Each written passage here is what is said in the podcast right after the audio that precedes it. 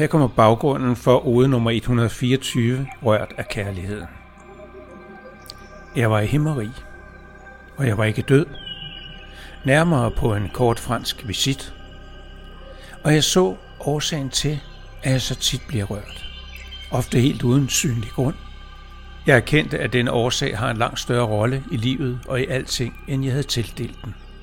Og jeg glædede mig over, at universet havde gjort mig en lille smule klogere. Her kommer ode nummer 124, rørt af kærligheden. Jeg mærkede en mangfoldighed af væsener. De strømmede imod mig og overøste mig med så meget kærlighed, at jeg ikke vidste, hvordan jeg skulle tage imod den. Jeg lå mig falde tilbage, svævede i ingenting. Tårerne fyldte mine øjne, og taknemmeligheden mit indre. Disse væsener var ikke synlige, kunne ikke ses, som vi normalt ser andre. Og alligevel var jeg ikke et øjeblik i tvivl om, at jeg kendte dem alle, eller havde kendt dem, da de endnu færdedes på jorden. For lige nu var jeg i himlen. Det var jeg ikke et øjeblik i tvivl om. Min krop lå stadig i min seng derhjemme, i en tilstand mellem vågen og drøm. Men min sjæl havde lettet var draget af sted. Måske af en fri vilje, måske kaldet. Og frem af flokken af kærlige væsner kom min far. Han sagde, kald mig gerne far, men det var blot min opgave i min seneste inkarnation, ligesom det var din at være min søn. Jeg forstod ham, og jeg tog ham om de skuldre, der kun eksisterede i min hukommelse, og jeg sagde, før dette slutter, er der én ting, jeg må vide. Er der en Gud? Blidt trak han mig ind til sig. Hold tavst om mig et stykke tid, indtil jeg husker, jeg sagde, er det virkelig så enkelt?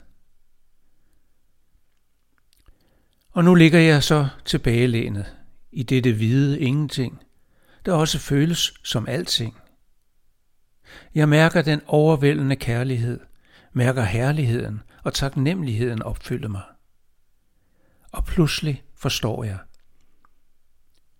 Det er denne følelse, du mærker, når du røres. Det er det, der sker, når sorgen og glæden fylder dit indre og tårerne dine øjne. Det er kærligheden, denne alt rummende følelse af hengivenhed og omsorg. Denne følelse, som skal have lov til at flyde over, når som helst nogen eller noget ikke kan lade være med at udtrykke den.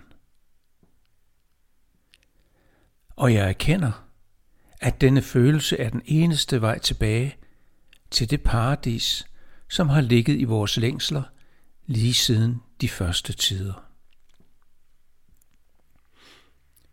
I uger derefter tænker jeg på denne oplevelse.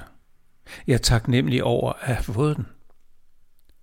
Den indgår i den store pulje af viden, hvor med jeg hver eneste dag skaber og justerer min forståelse af alting. Om den er rigtig, er sand, et bevis på, at der er en Gud. Det går jeg ikke så meget op i. Oplevelsen var sand for mig, da den skete. Om den er sand i morgen, om en måned eller om et år, det ved jeg ikke. For selvom denne erkendelse er en milepæl, så er der flere af dem forud. For du må huske, at denne rejse aldrig slutter. Der er ikke noget sted, den kan slutte. Det er ikke meningen, den skal slutte. Det er evnen til at undres og trangen til at søge, som alting handler om. Og det er derfor, vi rejser. Ligesom universet. De siger, det udvider sig. Men nej, det søger.